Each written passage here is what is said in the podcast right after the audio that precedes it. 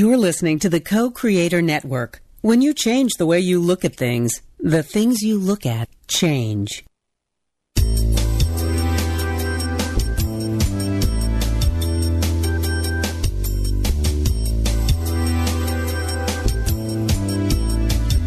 Good afternoon. Welcome to Why Shamanism Now, a practical path to authenticity with your host, Christina Pratt, director of the Last Mask Center for Shamanic Healing. She's talking about how shamanic skills can bring us to physical, emotional, mental, and spiritual well being, especially when nothing else can.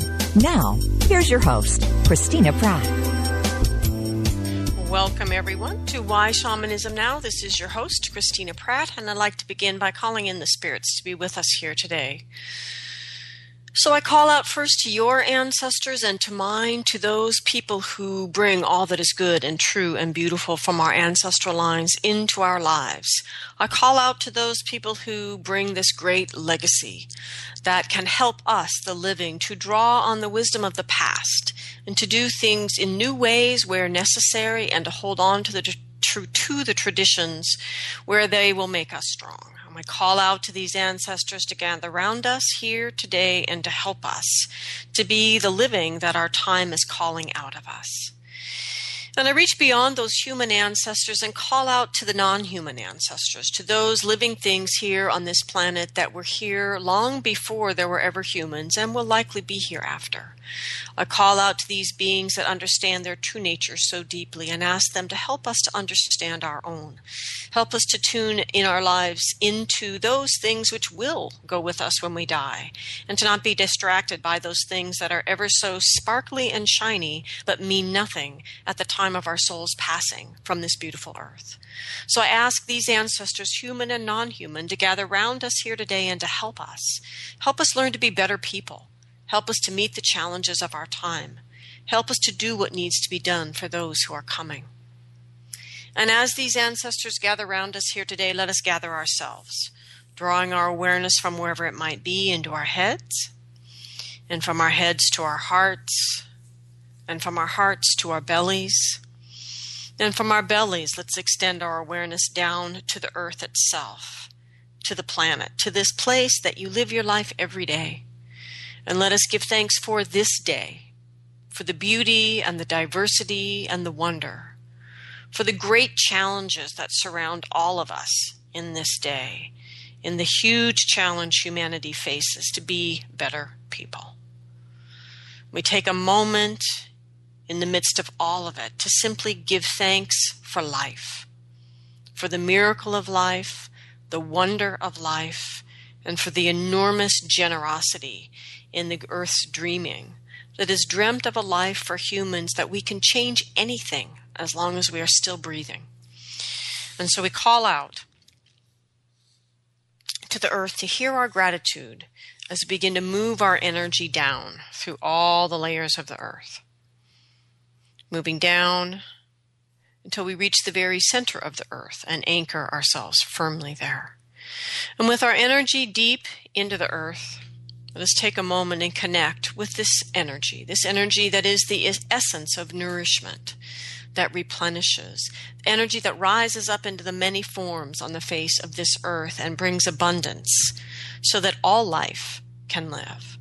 And as we tune in to this energy, let us tune into it not in our human form, our human projection on it, but to tune into its true nature, that it is dark, it is still, it is silent, it is cool.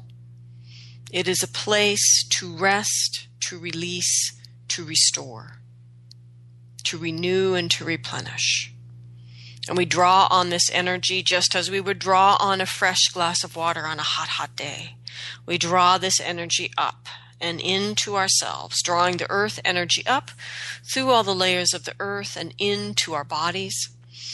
And as we draw on this energy, let us use it to ground ourselves to make a choice to be here now, to ground ourselves in the earth so we get a sense of where we stand and what we stand for, to get a sense then of building home and place, and in that home to create a sense of hearth, and in all of this to find in ourselves a sense of belonging. And to do this in a way that doesn't simply gather around ourselves those who think like we do and look like we do and act like we do, but to open our homes to the other, to those who are different than we are, that we might be challenged by those people to truly become the men and women we could be, not who we already are, but that we might find the potential within us provoked to open up, to expand and to grow, and to become more than we ever imagined we could be. And with this energy of the earth, let us feel this sense of connection within ourself and the interconnection of things around us. And may we actually have the blessing in this day to have a moment of feeling the oneness of all things. And from this expanded sense of connection, let us come into right relationship with ourselves, right relationship with others, right relationship with the environment, and right relationship with the invisible world. And as we come into right relationship with these things and feel this rising energy from the earth that rises into life and expression, let us draw this energy up from our bellies to our hearts and our hearts to our minds and up and out through the sky above and whatever weather that holds for you, engage with it as you rise through it out through the atmosphere and out into the cosmos and all the way up to the highest power of the universe. And by whatever name you know this energy, name it. Know yourself in it and it in you, for we are one with all of these energies. As we connect to this energy above, let us draw down into ourselves and into these proceedings, into our day. We draw down the essence energy of blessing. May our day be blessed. May we be a blessing in this day. We draw down the energy of protection, and may we choose to act in a way that maintains our protection, but also offers shelter to those who are in need. And we draw down the energy of generosity and devotion, commitment. We draw down the benevolence of our universe. And we call in all the wisdom of the cosmos and the beneficence of this place and time. We call these energies in. We draw them into our heads, our hearts, our bellies, and send them down to the center of the earth. And in this way, we open up as humans to be this sacred meeting place of these two great lovers of legend. Stories of the people all over the world tell of the meeting of earth and sky, and how all this experience of form came from these two lovers. And we ask that that big love generated between these two energies awaken the spirit of our own heart, awaken the love in our own heart, and allow our heart to become the crucible of transformation that it is, unique in all the chakras in our body. They all matter, but the heart is unique in its capacity to hold the fiery passions of our belly, those untamed and wild that carry within them this deep, deep need to do what it is that we've come here to do. And the heart then can also hold the cool, clear insight of the mind that can look at the world around us and begin to understand and create and innovate. How will we do that thing that we've come here to do? And so we draw these two energies together in the heart because if they do not come together, we will never know that third and most sacred thing. We will never remember why we are here. And we ask that memory to be awakened in the heart through the great, great passionate dance of these two energies. And may we also find in our human heart courage, the courage that it takes to do something in this day, large or small, to bring these gifts that are unique to us, to bring these gifts into manifestation in some way in this day. And for all the spirit help that gathers around each one of us, I give great gratitude. And I also give thanks to you, to Bell and Kelly and Duane and David and Ray Bob and all the other listeners who have donated to the show. I'm so grateful to you, to the spirit help, to the spirits that work with me so that I actually have something to say on the shows. All of this gives me great gratitude. I thank you for your help and the spirit help, and I ask that what needs to be said be said today, what needs to be heard be heard. And may these proceedings go forward in a way that is good for all living things. I believe that what we're doing together is good that there are people that take a moment to email me to say thank you because whatever it is has changed in their life because of this show, which you all help me keep out in the world. So there's over 300 hours of shows available free for anyone who can get online.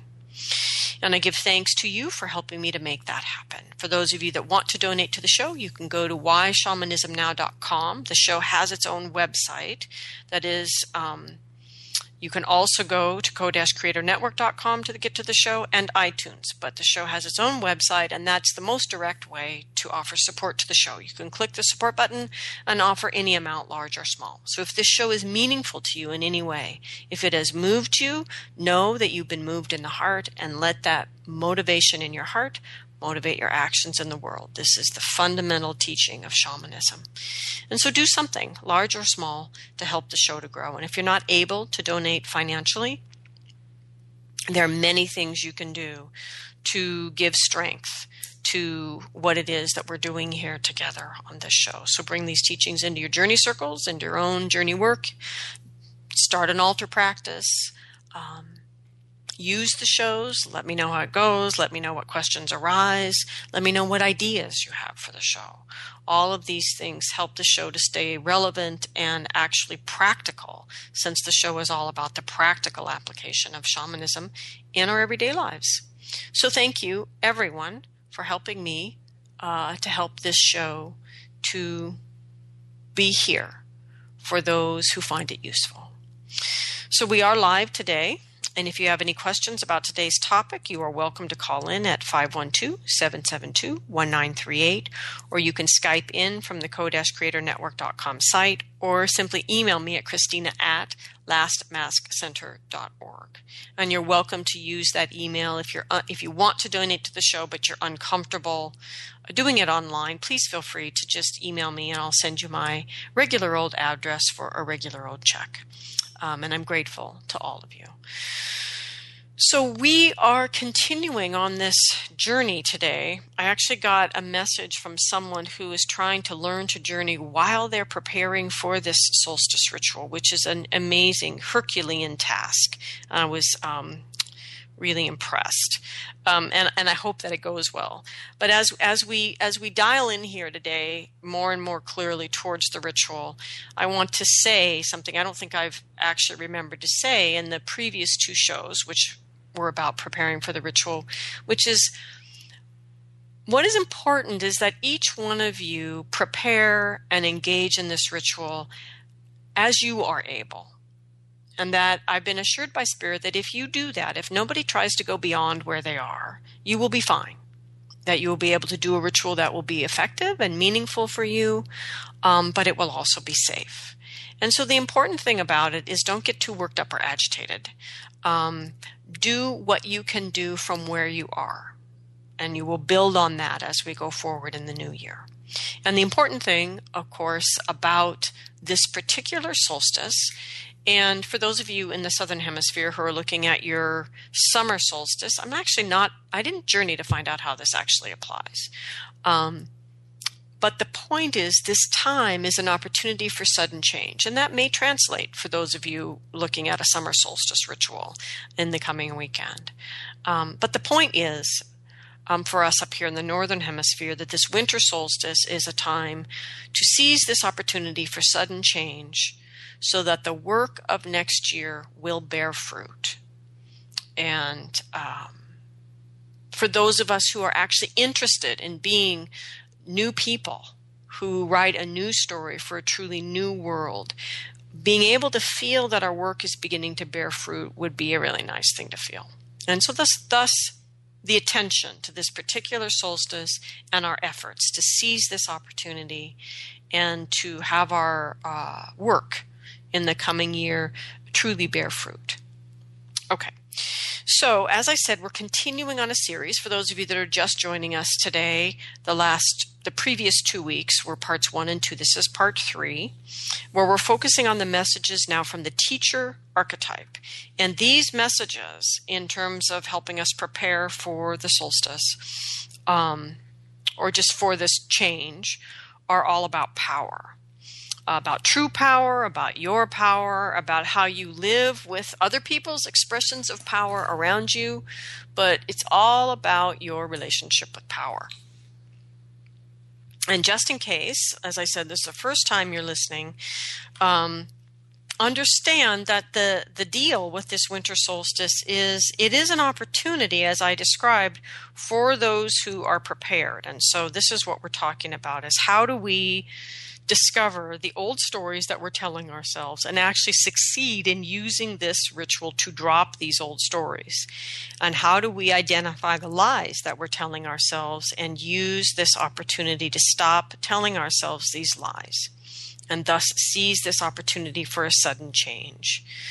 And so, uh, again, for those of you just joining us, I have gone to the four archetypal teachers of the cycle of transformation, which is my four year program, um, to ask for guidance as to how we can all prepare to seize this opportunity. So, for those of you that don't know, the cycle teachings are a set of teachings that comprise a shamanic tradition within a shamanic cosmology. Within that cosmology, you learn to work with your personal helping spirits and the teachers that populate the cosmology. So, in this way, the teachers of the cosmology will balance out uh, your relationship with your personal helping spirits in the same way that the teachers in any traditional cosmology of indigenous people balance out and complete um, their personal relationship with what's going on in the invisible world. So, it's the same idea, just new cosmology. Um, so, for those of you in the in the southern hemisphere, actually, there are some trickster messages uh, today because the trickster is an aspect of the teacher, and my feeling about those messages is that they're timeless. It's probably something we could go back to um, once a year for the rest of our lives, and it would still bear fruit. Um, so, um, you all can uh, take heed when we get to that part of the show. Okay, so we've already been to the healer um, who gave us the really the overall focus of our change, um, which is to use this winter solstice to be better able to align ourselves with our true calling. So, as we put our efforts into the work that's going to bear fruit next year, we are doing this in alignment with our true calling.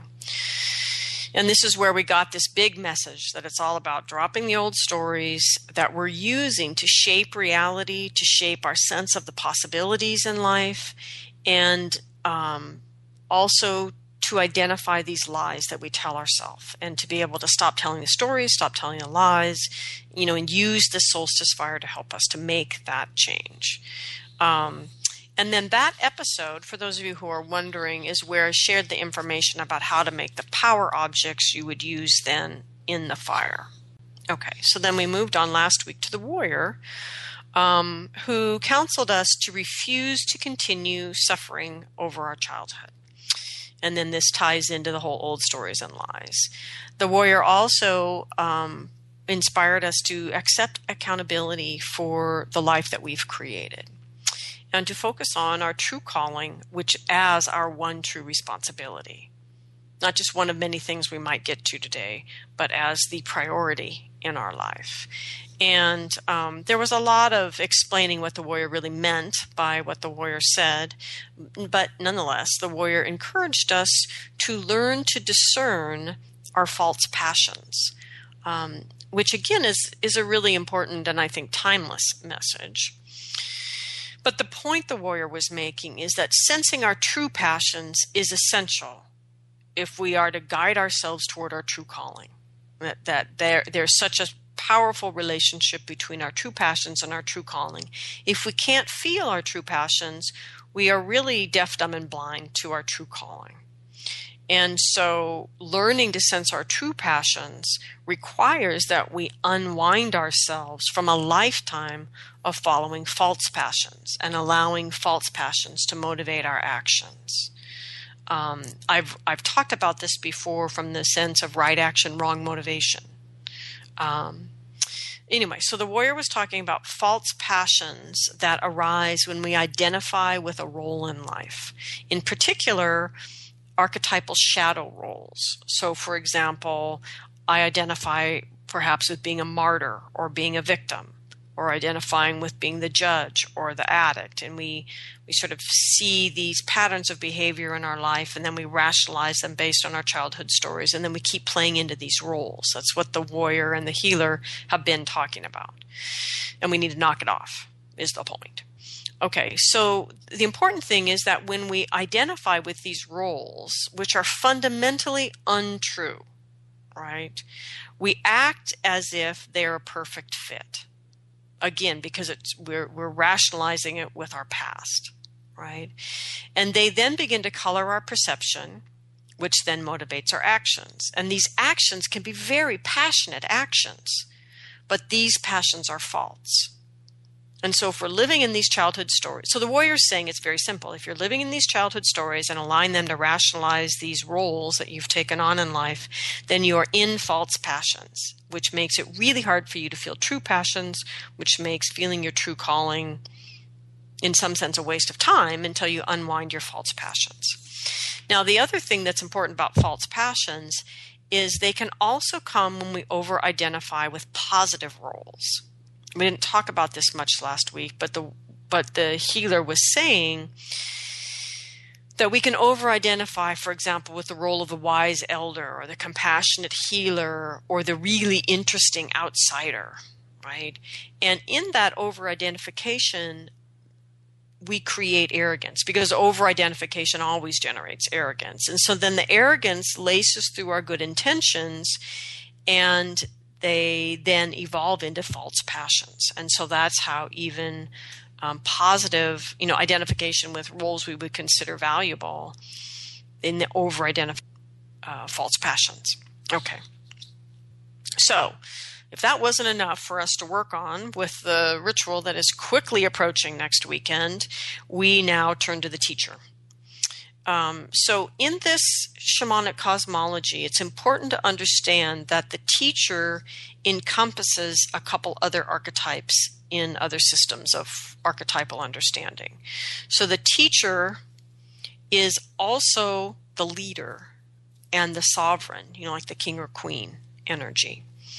Um, and this is because this archetype is really about being the master, like the sensei uh, in a more of a martial arts practice kind of thing, to to to have cultivated mastery through your life puts you in a place of having things to teach. It gives you the capacity to lead and you have a very powerful sense of your own sovereignty and dominion.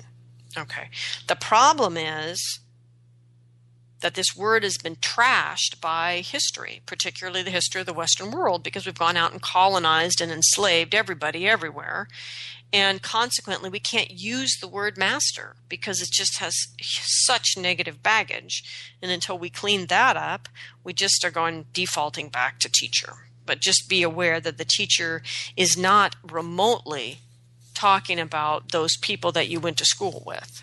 It's a much bigger sense than that. So, the essence of the teacher's message is that the path of the true calling is a path of mastery, period. So, it's not necessarily a path of fame or fortune or even happiness. That mastery is about the quality of your experience of your true self in doing whatever the thing is, which would be then your true calling. Okay, so I Googled around a little bit and found um, some words from a, a, favorite old mentor through books, um, George Leonard, um, from my very early years. And he says that the path of mastery requires that we enjoy regular practice for its own sake. You know, my point of going here is for us in a culture of entitlement um, and, frankly, laziness to actually think about what does a path of mastery mean I mean, it's something that we see when we rent crazy kung fu movies from China. You know, we don't grasp this very well in this culture. So, turning to the old mentor, George Leonard. So, a path of mastery requires that we enjoy regular practice for its own sake. Practice meaning your altar practice, your Tai Chi practice, your yoga practice, your meditation practice, whatever it is, but that you begin to enjoy the practice for its own sake and that on a path of mastery, you will be constantly asked to push past your sense of your capabilities, to move into your potential, and also to accept the plateaus. And to do this with a balance and to understand that they balance each other. It's not either or, it's both. So, a path of mastery also requires that you surrender to the path and that you surrender to, meaning you surrender to the teachings on the path. Right? It also means that you surrender to the teacher and whatever exercises, for lack of a better word, the teacher gives you, whether that teacher is in human form, whether they are in spirit form, or whether your teacher is simply life itself. And then the, the final thing is that you stay focused. And that is really challenging in our contemporary life. And so, a path of a true calling I mean, everybody wants their true calling. Everybody says that when they come and have a session with me. But most people don't actually want a path of mastery. So if you don't want a path of mastery, you don't actually want your true calling. And that's what the teacher's saying. They are one and the same. Okay. Now, the important thing about staying focused was really interesting because it so described our great challenges today. Because it talked about if you want to stay focused, you can't be a dabbler, you can't be obsessive, and you can't be a hack.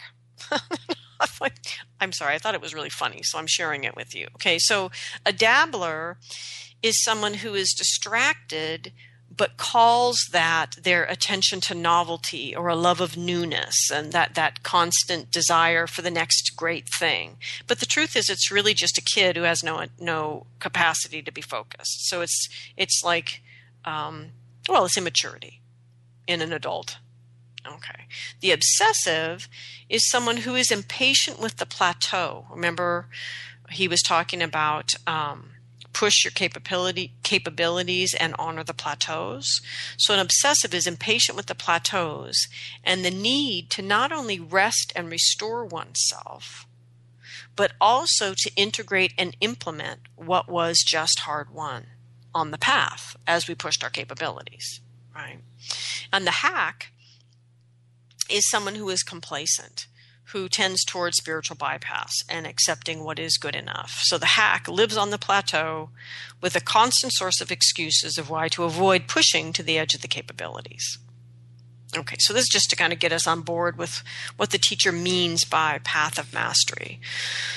So, engaging in a path of mastery is very old school in all of the best ways we can mean that. It is about living our life from a constant awareness that we are here to explore and expand the soul incarnate through the incarnation. So, in other words, on a path of mastery, you understand the body matters, your actions matter, your humanity matters more than you will ever know while you are living. And so, this is important to understand when we're talking about practice on a path of mastery.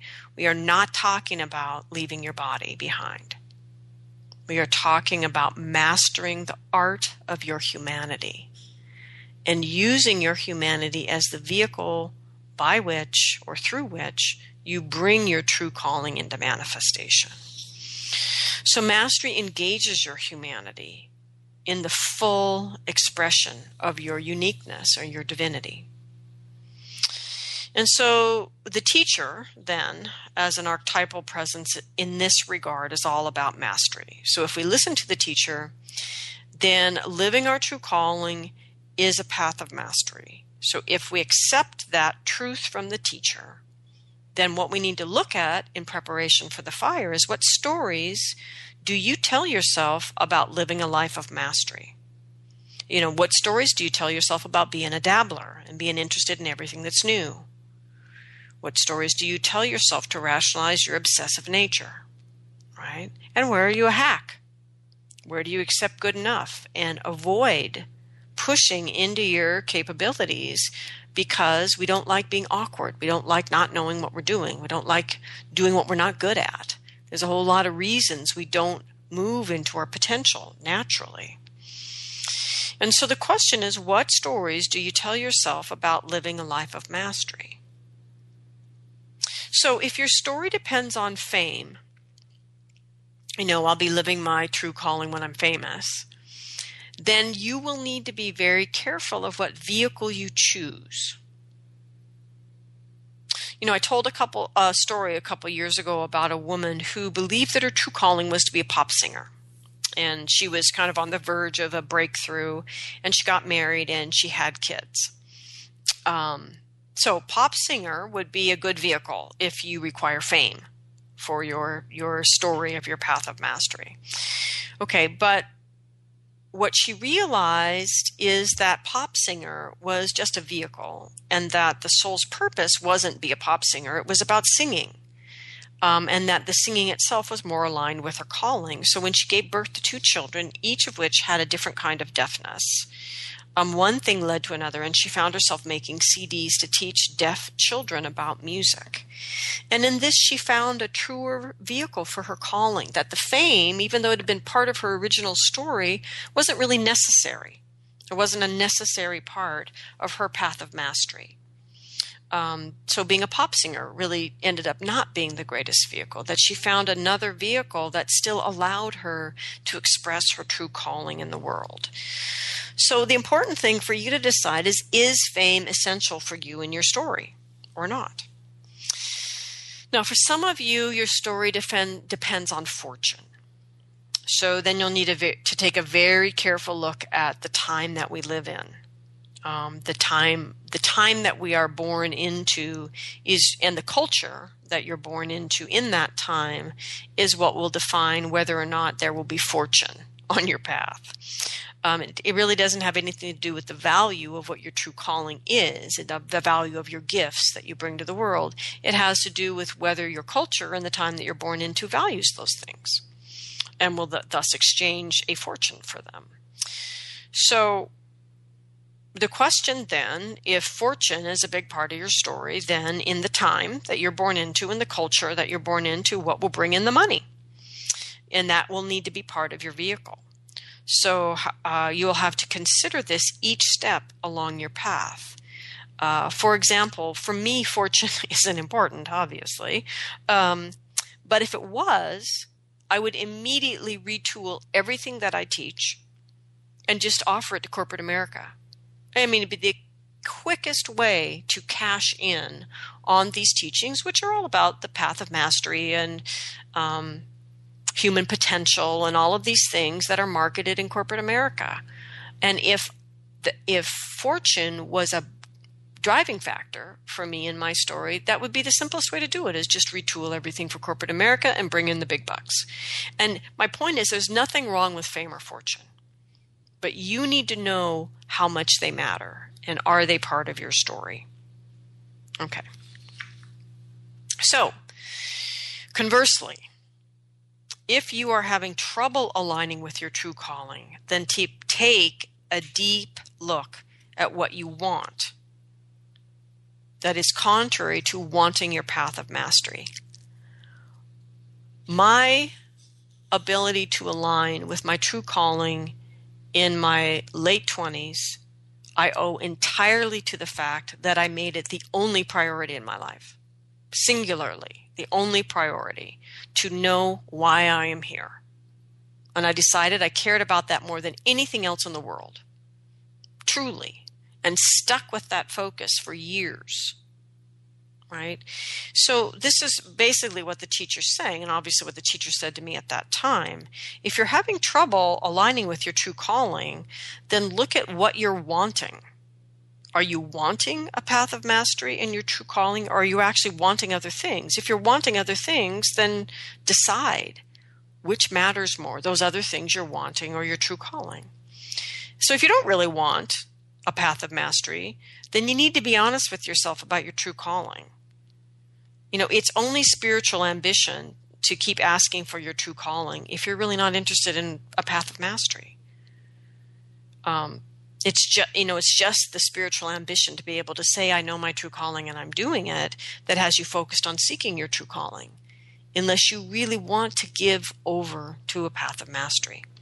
So the point is you're here to choose. You're here to choose your life. So be honest about your choices honesty will lead you on the right path for you faster than doing what other people including me are telling you to do so be honest with yourself choose what is most true for you now. Take that to the fire, clear your life so that's what happens.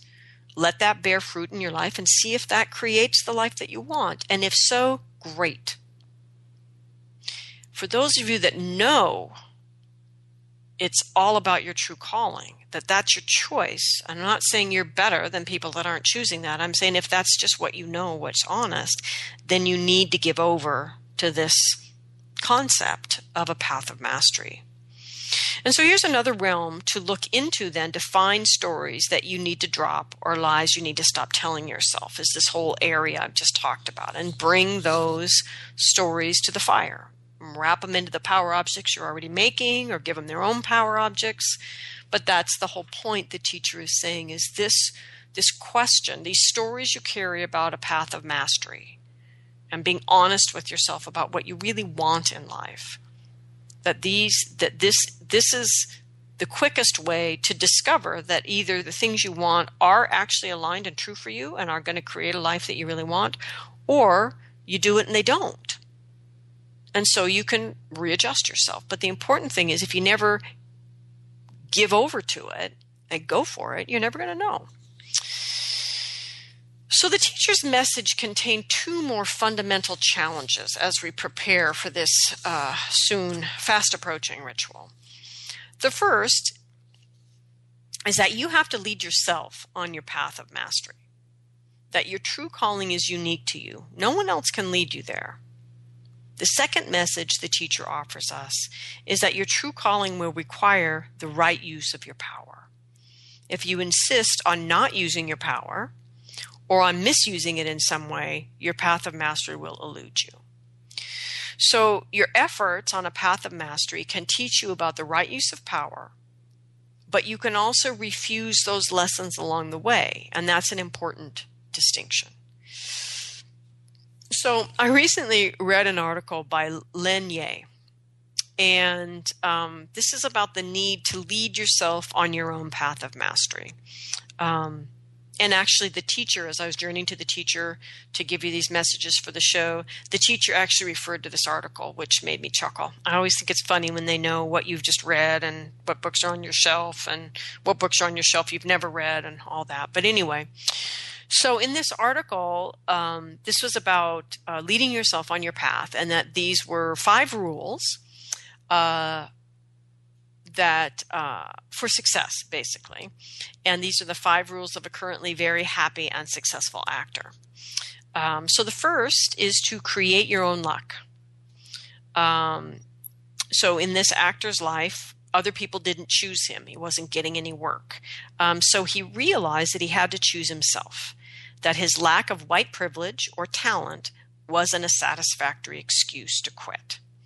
And so the first step in this understanding that you have to lead yourself on your path of mastery is you need to create your own luck. The second is to always be closing the gap between you and your goals and that there was there's a wonderful piece in this article about the imagined path between where you are and your goals which is always everybody always draws a straight line. But in reality anyone who's actually walked that path has made it from where they were to some goals that they had that that journey is actually squiggly. And there's a wonderful piece in this article about that. So the important thing is to not only always be closing the gap between where you are and what you're where you're going, but also to trust the squiggly journey that it takes to actually close the gap. It's always a squiggly journey. And it's the fact that it squiggles that makes most people panic and bail. And so you're going to lead yourself on your path of mastery, trust the squiggly journey. Okay. Number three, do not compromise your morals. And this is really in alignment with what the teacher is talking about of being honest with yourself, make your choices, look at what that creates, understand what is right and true for you, and do that. So do not compromise your morals. Um, this is never a means to an end. To compromise your morals is the end. You just you're done. You can't you can't sleep, can't live with yourself. Right. Number four, smile. And by that, what it really means is a teaching from the trickster, from Bugs Bunny, who was Brer Rabbit, who was Anansi, uh, who was not Anansi, but who was the rabbit in Africa, the trickster. with Anansi, who's the spider, who's the trickster in Africa. And so that message is never take your life too seriously. There's actually old Looney Tunes footage of Bugs Bunny sticking his head out the hole at the end of that cartoon saying, Don't take your life too seriously. You'll never get out of it alive. A very important spiritual message, actually. And finally, number five, in leading yourself on your own path of mastery, is be grateful.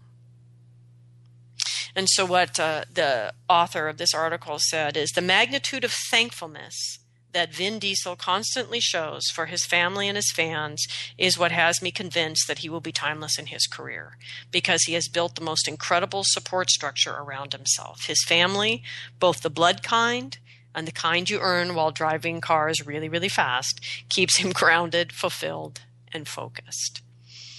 And so create your own luck, close the gap, trust that squiggly line in doing it, do not compromise your morals Never take your life too seriously and be grateful.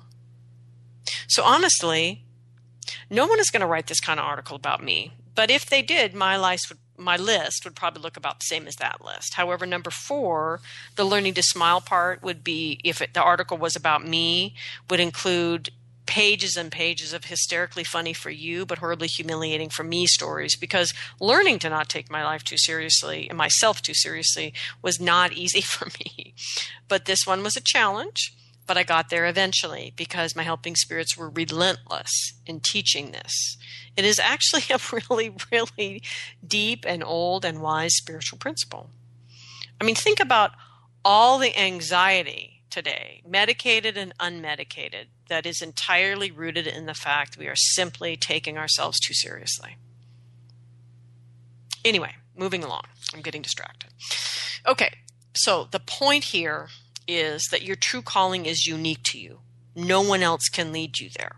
My human teachers have been invaluable in helping me to learn how to get out of my own way so that I could lead myself on my path. They have not led me one step on my path.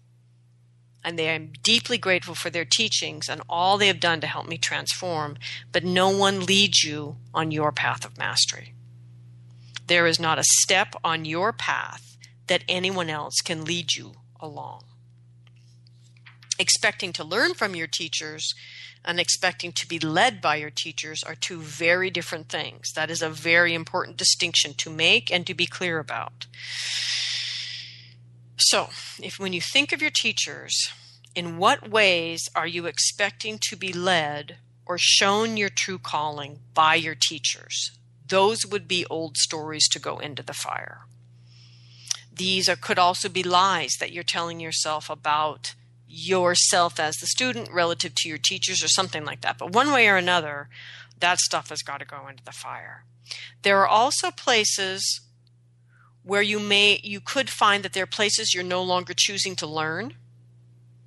So that could be a place that needs to go into fire. Maybe that's you and your fears, so that story needs to go in the fire. But it's also possible that you're done with your teacher and you need to let that relationship go in the fire and open yourself up for a new teacher. Okay, so what the teacher says then is you can work for others, you can learn from others, but you have to lead yourself. And so, what needs to go into the fire is any stories you tell yourself or lies you tell yourself contrary to the teacher, what the teacher is saying. And now, in this, though, there are two cautions. Be careful of allowing your brain to lead you instead of engaging the mind in the creation of a true vision. So be careful about that. Also, be careful of allowing your emotions to lead you instead of tuning into the true callings of your heart. So it has to do with external and superficial versus deep internal uh, vision, visioning in the mind, and a deep knowing in the heart. Okay. All right. So the teacher reminds us all that your true calling is your birthright. This is the kind of final part of the teaching from the teacher here. While it is your right to live it, your true calling is also your responsibility. It is your reason for being born, and thus you owe the manifestation of your true calling back to the universe. So this is about sovereignty. It's about birthright. It is your right to come here and do what you have come here to do. And it is your responsibility. So holding this dynamic tension between your sovereign right to do it and the fact that it is your true responsibility to do it is one way to begin to zero in on your right use of power. If you leave one or the other parts of that equation out, it doesn't help you so much with your right use of power. But together, there's this tension between your right to do it and your responsibility to do it. And out of that can come a pretty good, true sense of the right use of your power. So if you insist on not using your power, which many people do, right, or you insist on misusing it in some way, your path of mastery will continue to elude you. Similarly, if you insist on taking responsibility for things that are not yours, or not taking responsibility for what is only yours to do, then your path of mastery will continue to elude you. In other words, when like for example, path of mastery requires practice.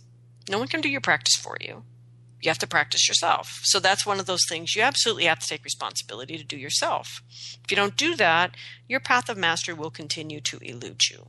At the same time, many of you are taking responsibility for bushels of things that are not yours to do. And you need to look at that. And all of those, in essence, agreements that you've made to take on the responsibility for millions of other things that are other people's responsibility to do and not yours, toss that into the fire. And that could help you really clarify your ability to focus on your own path of mastery and your own true calling in the coming year. So, part of the way you know what is you are actually on a path of mastery is that your efforts on that path will begin to teach you about right use of power. So when you're on a path of mastery, it doesn't mean you're doing it all right. It doesn't mean you have mastery. It means you're gaining mastery, which means you're going to make make a mess now and again. And in that, you're going to go, oh, okay, don't like that mess. That wasn't the right use of my power. And in this way, by surrendering to the lessons along the path of mastery, you will learn what you need to learn to do what you need to do to bring your gifts to the world. So, to refuse to learn from the lessons life dishes out is a way to continue to obscure what is your true calling. I had this friend, and, and this absolutely broke my heart but her life kept stripping things away from her her marriage, her children, her business, like everything she'd created. And she'd she'd rally, she'd gain her footing again, and then she would consciously make a choice to not learn that lesson and set herself up for the next thing to be taken away from her. It was just too excruciatingly painful to watch. So the important thing is when we learn from life, we will learn about the right use of will in real time. We'll learn not theoretical lessons, but actual, I'm living it right now. I'm learning in my body how to do this lessons. This is one of the many reasons it is so important um, to learn to engage life itself as the teacher and to have skills for doing that every day. So, back to our solstice fire and this opportunity for sudden change. So, so the, these two realms then for the teacher this about leading yourself and recognizing that your true calling is your birthright and your responsibility. These are other realms then for you to keep looking for stories that you need to drop or lies that need to, you need to stop telling yourself. And you know what to do with them, right? They go into your power objects like we talked about in the first week with the healer, and thus through the power objects into the fire. All right. So, with the teacher always comes the trickster, because the trickster energy is an aspect of the greater complement of the wisdom of the teacher. So, for those of you who want a shortcut to the whole thing, let's say you're just listening today for the first time because your friend said, Oh, Christina's doing these great shows about your solstice ritual, and you're going, Shit, I don't have time to get ready. Just do this part. just listen to the trickster. It's quick and dirty, but there you go. That's what the trickster often offers us. So the trickster says that there are seven things that you, meaning all of us, including me, are doing every day that keep you from your right use of power, your right relationship with power. And because they keep you in old life patterns, and therefore they keep you from the sacrifice that is necessary so that something else entirely can happen. So these are the trickster's seven questions. They have to do with your relationship with wholeness, with duality, with creativity, with balance, with with the larger systems here, with your intent, and with transformation. And so the trickster says, uh, Do you truly value wholeness or oneness, or just when it is convenient to do so? Do you carry a sense of being of the chosen people um, from your family's religious history? Do you enjoy a sense of entitlement of one kind or another? Do you long for a relationship with divinity that is other than worldly and apart from your human condition? These are all ways that people create separation, particularly in this continuing to believe you're part of the chosen people. These are ways that we separate from the oneness. So, again, stories, lies to be put into the fire. Duality is number two. Um, I read a post recently from a colleague um, who was sharing about his realization that he had a pretty easy time being non-judgmental. He's a Buddhist, a, a time being non-judgmental to those who that he, are powerless, sort of wretched and powerless, but not so much with these people that were powerful and misused their power. And his teacher suggested that he look for those qualities in himself and um, embrace those qualities within himself and that he would find his ability to be non judgmental in those qualities in the outer world would diminish. Or his ability to be non judgmental would increase because his judgment would diminish. Um, so, judgment sets us into likes and dislikes, into this idea of antagonistic dualities. And as my colleague's teacher rightly said, our judgment keeps us out of the deeper understanding of the complementary dualism inherent in the true nature of energy in our lives. And so, part of uh, preparation for the fire could be looking at where do you judge? What are the lies you tell yourself about separation, about liking and disliking that allow you to continue to judge? Trickster number three creativity.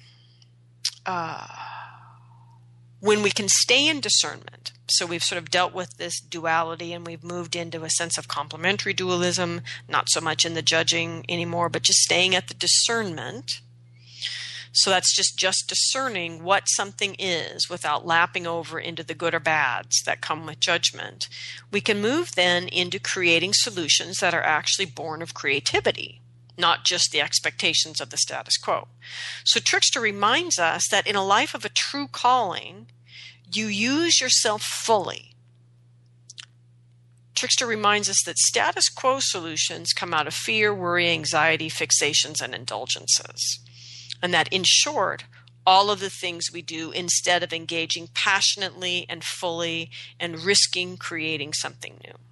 So that's another area to look at for things to go into the fire. Trickster number four balance. So this is a, in the right use of power or the movement of power through us into the world literally requires a firm base.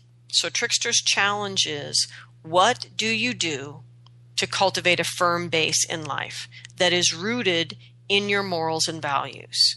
So that as you move power in the world, your base stays firmly rooted in that which you believe in, your morals and your values. Right? So, what have you done in your life to cultivate a firm base? Most of you, many of you, aren't even grounded, much less choosing what you're grounded into in terms of morals and values. And so, this is the trickster's challenge then. What have you done to cultivate balance from which to move your power directly into the world? And if not, what do you need to let go of so you'll begin to do that? Trickster number five is systems. Trickster saying that the right use of power requires that you surrender to the systems that move the true energies in the world around you. So this would be like the seasons, the elements, the, the real energies that are underneath what is apparent.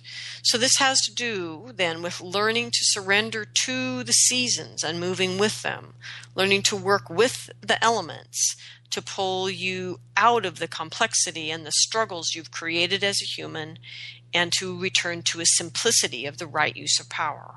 And most of all, this is about learning to surrender to your humanity and support it as your root strength. So to not get caught up in the contemporary person story drama of things, but to really surrender into your humanity and questions like what would I need to do to be a better human? Um, trickster number six, intent. So you can't get lost in the big systems. Uh, you can get lost in the big systems, but you must shape and maintain your intent within the big systems. That energy follows your thoughts, so you need to organize yourself and declutter your thoughts, declutter your home, your desk, your altar, your mind. Organize your energy so that you can focus your intent, and then you can talk about organizing your power. And finally, the trickster is saying your seventh piece to look at here is transformation. Um,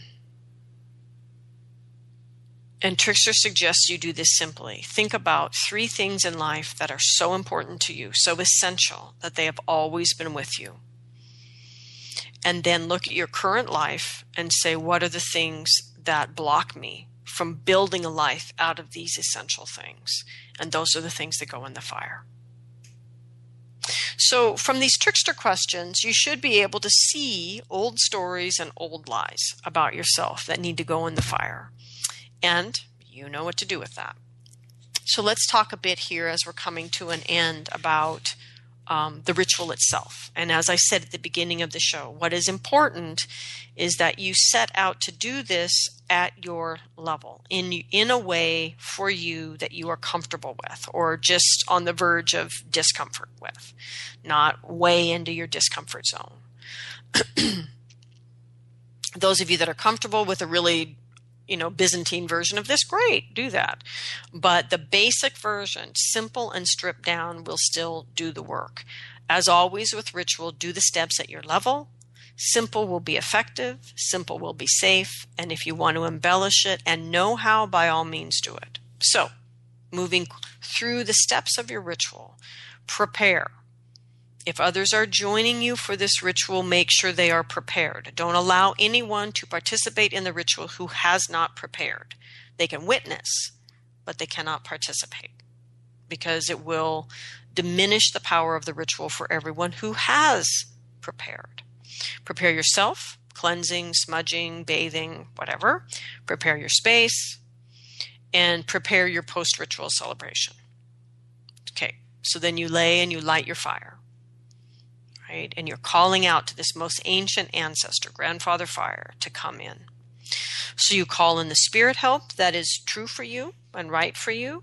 Using songs is a good way to do this, using words, but call in the spirit help you want to surround, surround you when you feel that the spirit help that you feel comfortable with are gathered around you. Then you do your invocation. And in this invocation, you greet the fire as a being, asking it to perform its most sacred function. And in this case in particular, you're asking the function is you're asking the fire to help you to release old stories and lies um, so that you can grasp the sudden change offered by this solstice to align with your true calling.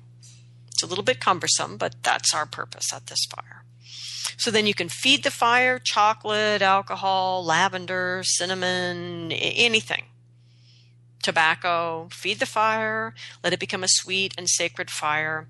Uh, most important is that you're treating the fire as an honored guest, as as a as a great great great grandfather, but you're treating it as a being. Once you're ready to go, then the fire is ready to go. You're ready to go. You release your power objects into the fire as you were counseled by the healer in the very beginning. Dance, dance the energies before they go into the fire. Speak, but not too much. Speak it like you mean it so that your ancestors can hear you. And um, it's perfectly valuable to have people present that are simply witnessing what you are saying. But you can do this all by yourself too. Okay, so then when you're done, everybody's released into the fire. Then you give gratitude to the fire, again as a being. You give thanks for it doing exactly what you asked it to do. You can offer the fire songs. When you're done giving gratitude to the fire, you give gratitude to the other helping spirits that have gathered around you. And you can do that with song as well. And then when you feel done, you bow out. You close your ritual. And the important thing is you truly close the ritual. You don't just go, oh, okay, well, it feels done. Let's uh, get out the s'mores. You bow out of the circle and you step away from the fire and you let the fire do what you've asked it to do. And then go over here and celebrate, have a feast, have a potluck, enjoy your friends. Okay. So, the important thing is do it at the level that you're truly ready to do it at. Trust the spirits, trust the fire, and trust your preparation. And don't take yourself too seriously. So we give thanks to the energies that have gathered around us here today the earth below and the sky above, and the heart that unites us all.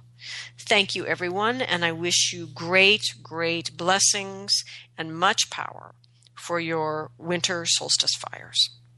Thank you.